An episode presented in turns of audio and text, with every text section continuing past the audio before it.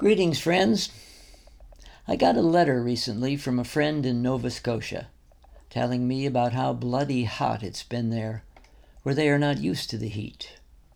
She apologized for complaining, but I wrote her back and said, What's the use of weather if you can't complain about it?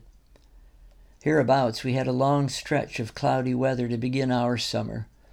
When the sun finally broke through, I wrote this poem after weeks of cloudy skies. The forecast for today said more overcast skies, but the sun has fooled the prognosticators by elbowing through the cloud cover, and good moods are popping up all over town. Young couples once again consider starting a family. Neighbors invite neighbors to front porch clatches. Authorities report outbreaks of skipping and whistling.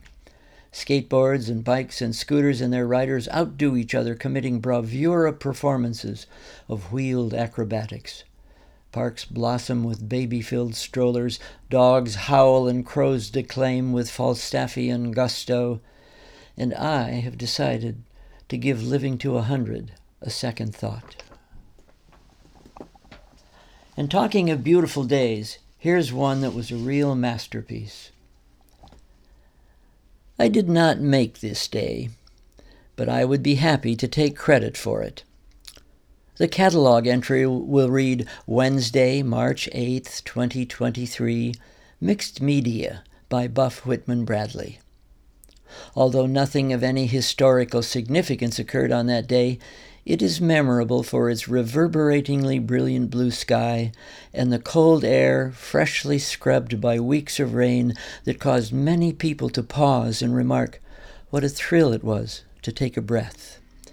It was a day when patches of mud on forest trails were a glossy and slick black ice, when throngs of ever hungry crows and sparrows and towhees scavenged the ground for morsels newly unearthed by the recent rains it was a day in which everyone felt kindly toward everyone else, and patient, and generous, and forgiving.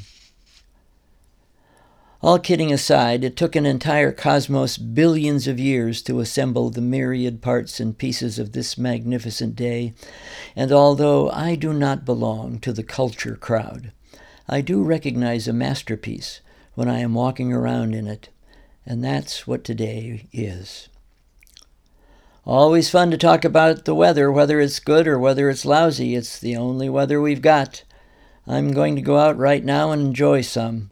Thanks for listening and adios until next time.